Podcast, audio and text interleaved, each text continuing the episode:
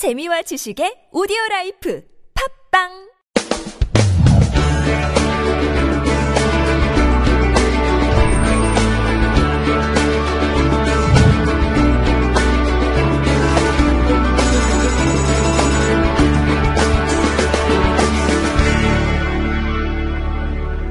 네, 69번째 항해 노트입니다.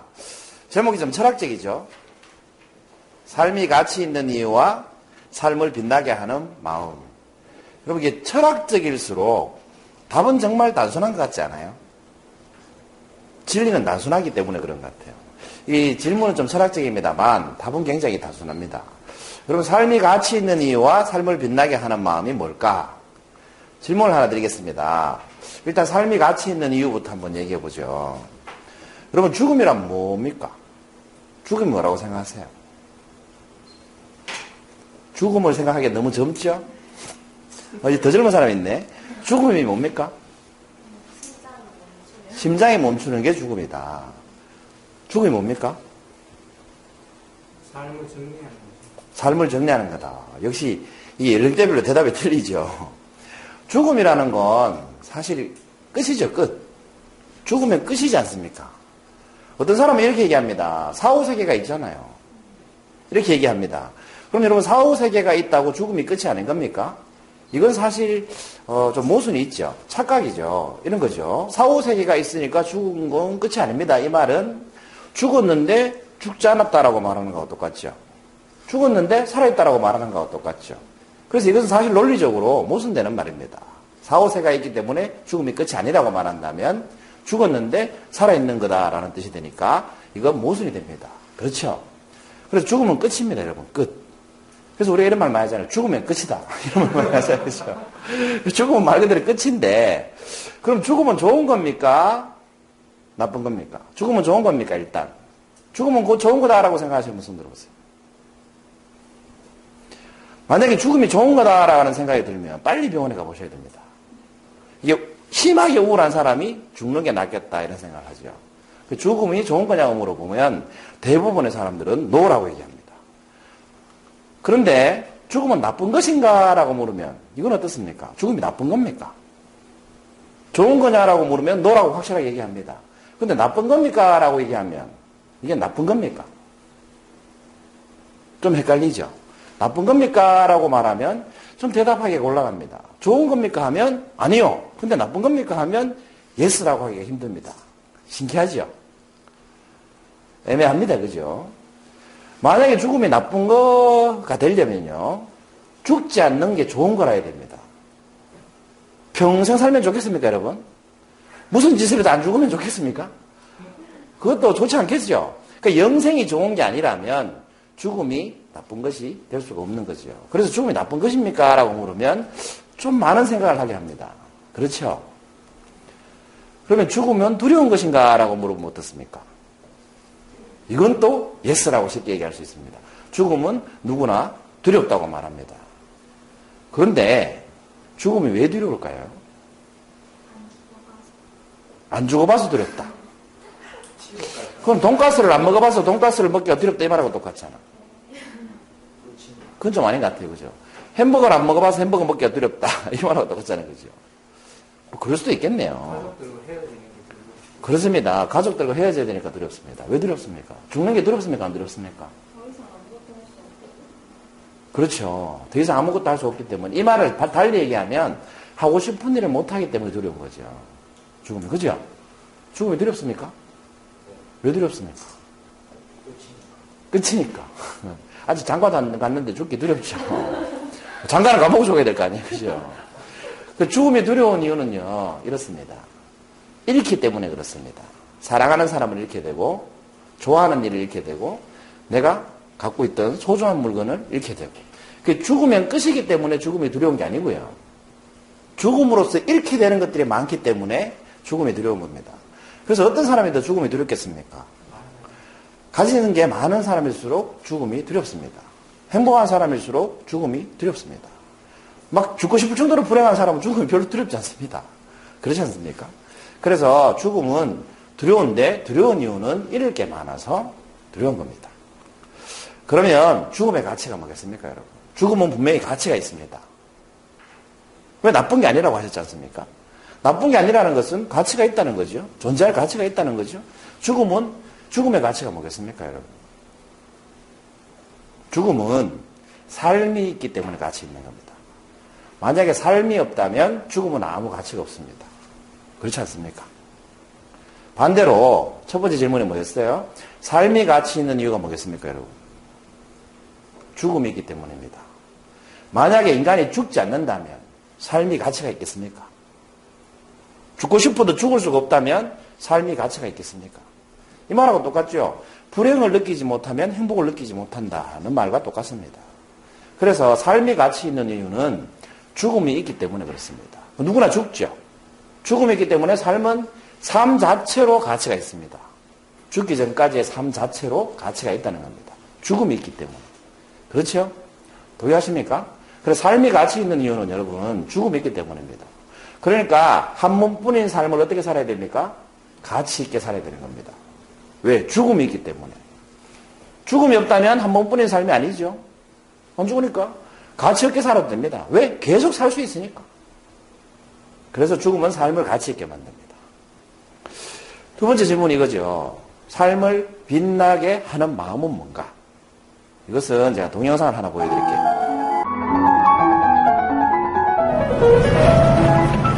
2000년 7월 30일 밤에 일어난 일이었습니다. 대학 4학년이었던 지선이는 학교로 데리러 온 오빠의 차를 타고 집으로 가고 있는 중이었습니다. 오빠, 내일은 친구도 만나야 되고 성가대 연습도 있고 할게 너무 많다. 지선아, 너 시험시험해. 어? 어디서 사고 났나 보네? 그러게. 지선아! 지선아! 지선아! 나를 불러주세요! 구급차! 구급차! 한 음주 운전자가 낸 사고였습니다. 만취된 상태에서 운전하다가 지선이가 탄 차로 들이받은 것입니다. 다행히 오빠는 무사했지만 지선이는 온몸의 반 이상이 3도 화상을 입게 되었습니다. 처음엔 살 가망이 없어 보였습니다. 사고 후 7개월 동안 무려 11번의 대수술. 지선은 처음에 딱지가 떨어지면 원래의 얼굴로 돌아갈 줄 알았습니다. 그러나 더 이상 곱던 예전의 얼굴은 찾을 수가 없었습니다.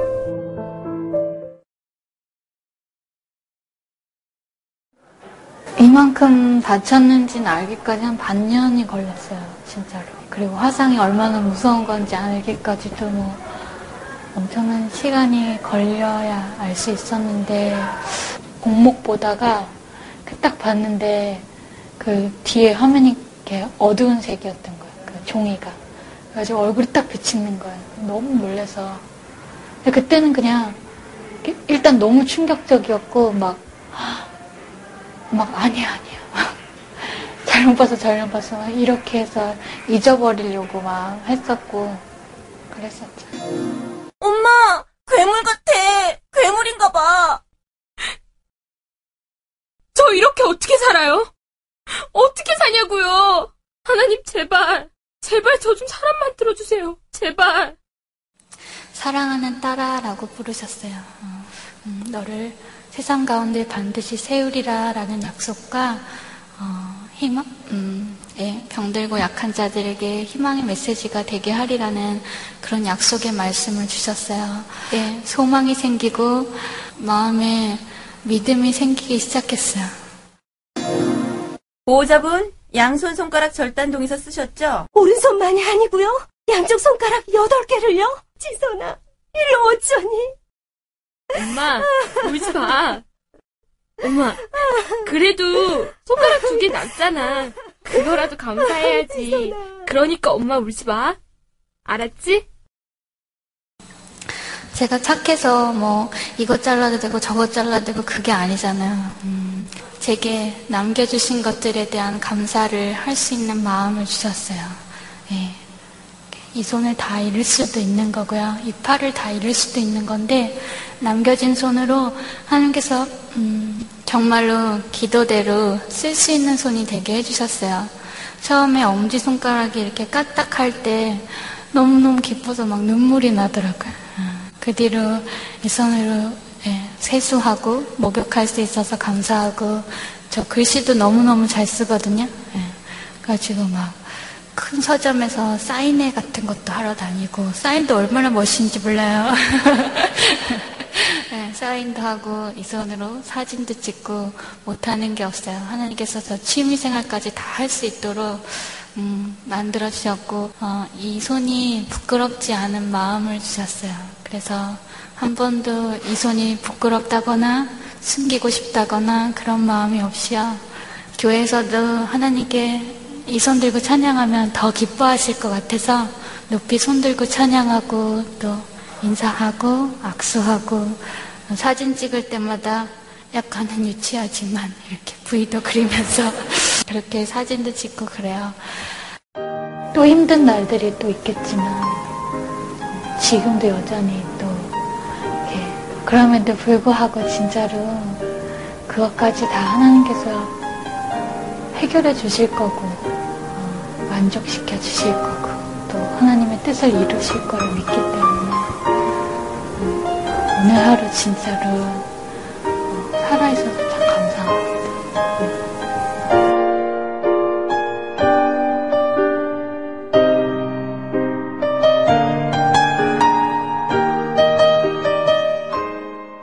이 이지 선장이 제일 좋아하는 사진이 이 사진이랍니다. 친오빠거든요. 그 이런 얼굴인데도 오빠가 이렇게 웃으면서 안아주는 이 사진을 볼 때마다 그렇게 행복할 수가 없답니다. 그 얘기는 안 나옵니다만, 어, 이게 피부를, 화상을 입으면 이식을 하는데, 자기 피부를 이식을 한대요. 근데 이 피부가 이식을 해서 나오면 땡긴대요. 그 처음에 이만큼을 이식하면 이게 쪼그라든답니다, 피부가. 그래서 얼굴에 이식을 해놓으니까, 막 이마에 이식한 피부가 땡겨 올라가고, 여기 밑에 이식한 피부가 땡겨 내려오겠죠? 그래서 눈이 안 감기는 거예요. 눈이 떠진 상태로 6개월을 보내고, 입이 내려간 상태에서 침 질질 흘리면서 또 몇 개월을 보내고. 그래서 죽으려고 생각을 많이 해봤대요. 그렇지 않겠습니까? 근데 산 것 자체도 굉장한 기적이었습니다. 어, 놀라운 것은 이거예요. 한 기자가 인터뷰를 했습니다. 만약에 예전에 얼굴로 돌아갈 수 있다면 돌아가고 싶습니까? 이렇게 물었어요. 여러분 뭐라고 하실래요? 이지선 양이 이렇게 얘기했어요. 돌아가고 싶지 않습니다. 왜냐하면 나는 외모가 이렇게 됨으로 해서 왜 겉, 겉이 아름다운 것보다 내면이 아름다운 것이 얼마나 더 소중한지를 깨달았다. 외모는 어차피 돌아가 봐야 늙고 쭈글쭈글해지겠지만 내면의 아름다움은 시간이 지날수록 더 빛이 날 테니까 나는 과거의 얼굴로 돌아갈 수 있어도 돌아가지 않겠다. 라고 대답을 했다는 겁니다.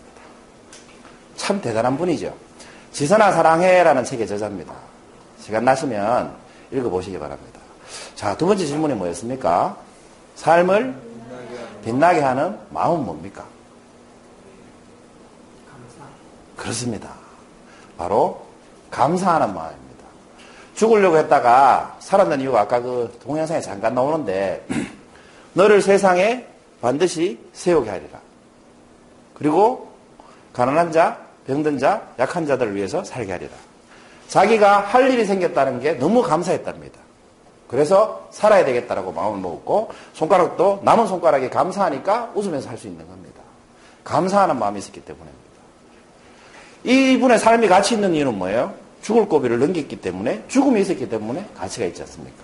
그렇죠. 그래서 감사하는 마음인 겁니다. 여러분 감사하는 마음을 갖고 살면 삶이 정말 빛날 것 같아요. 이분이 감사하는 모습만 봐도 나지 않습니까, 여러분? 이 감사하는 모습을 보고 우리가 영향을 받지 않습니까? 그리고 우리도 빛이 나지 않습니까? 이 감사하는 마음을 가지면 정말 그 사람의 빛이 날 것 같아요. 여러분, 이 식당에 가서 제가 찍어온 사진인데, 내 사랑은 당신입니다. 아름답고 고운 것을 보면 그렇게 생각이 납니다. 이것이 사랑이라면 내 사랑은 당신입니다. 여러분, 이 문장을 읽으면 무슨 생각이 드십니까? 두 가지 생각을 할 수 있을 것 같아요. 맛있는 거 보고 아름다운 거 보면 네 생각이 나니까 너 나한테 고마워해야 돼. 이런 생각이 들 수 있죠. 그런데 맛있는 거 보고 아름다운 걸 보면 생각날 수 있는 당신이 있어서 감사합니다. 이러면 어떻습니까? 내가 빛이 난다는 겁니다. 삶이 빛이 나겠죠. 첫 번째처럼 생각하면 어떻습니까? 상대방이 감사해야 하지 않는 순간 어떻게 돼요? 우울해집니다. 이 문장은 어떻습니까? 흔들리지 않고 피는 꽃이 어디 있으랴? 흔들려야 튼튼하게 자란다는 거죠. 이 문장을 보면 어떤 생각이 들어야 되겠습니까? 나는 안 흔들리고 폈으면 좋겠어. 이런 생각이 들으면 어떻습니까? 인생이 참 불행할 것 같아요. 난 고생 안 하고 성공했으면 좋겠어. 참 인생이 불행하고 힘들 것 같아요. 그죠? 근데 이 문장을 보면 이런 생각이 들면 어떻겠습니까? 어, 흔들려서 너무 감사하다. 이런 생각이 들면 어떻겠습니까? 여러분 살면서 흔들릴 일이 많으실 겁니다. 고난이 많을 거예요. 그럴 때마다 감사해 할수 있으면 피는 꽃이 되겠죠. 튼튼하게 피는 꽃이 되겠죠. 나뭇잎이 얘기했어요. 어우, 나같이 보잘 것 없는 것은 살 가치가 없어. 뭐, 곧 있으면 낙엽이 돼서 떨어질 거고, 아무도 봐주지도 않아. 나는 꽃도 아니고. 나뭇잎 하나가. 정말 보잘 것 없어. 이렇게 얘기했습니다. 그랬더니 이슬이 얘기해 줍니다. 무슨 말이니? 너는 매일 아침 내가 네 위에 내려앉아서 너에게 수분을 공급해 주지 않니? 그리고 내가 매일 너를 지켜보지 않니? 세상에 가치 없는 것은 없단다. 이렇게 얘기를 해줬습니다. 그래서 그 나뭇잎이 삶에 엄청난 가치를 느끼고 행복하게 살았다는 얘기가 있습니다. 여러분 읽어보세요. 시작. 존재만으로도 가치 있는 삶, 감사하는 마음으로 마음껏 빛내시기. 여기, 여기 계신 여러분은 존재만으로도 가치 있습니다.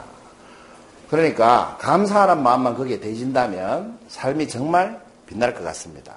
여러분 삶이 가치 있는 이유는 죽음이 있기 때문이고 삶을 빛낼 수 있는 마음은 감사하는 마음이었습니다. 빛나는 삶을 사시기 바랍니다. 69번째 행위로 되었습니다. 감사합니다.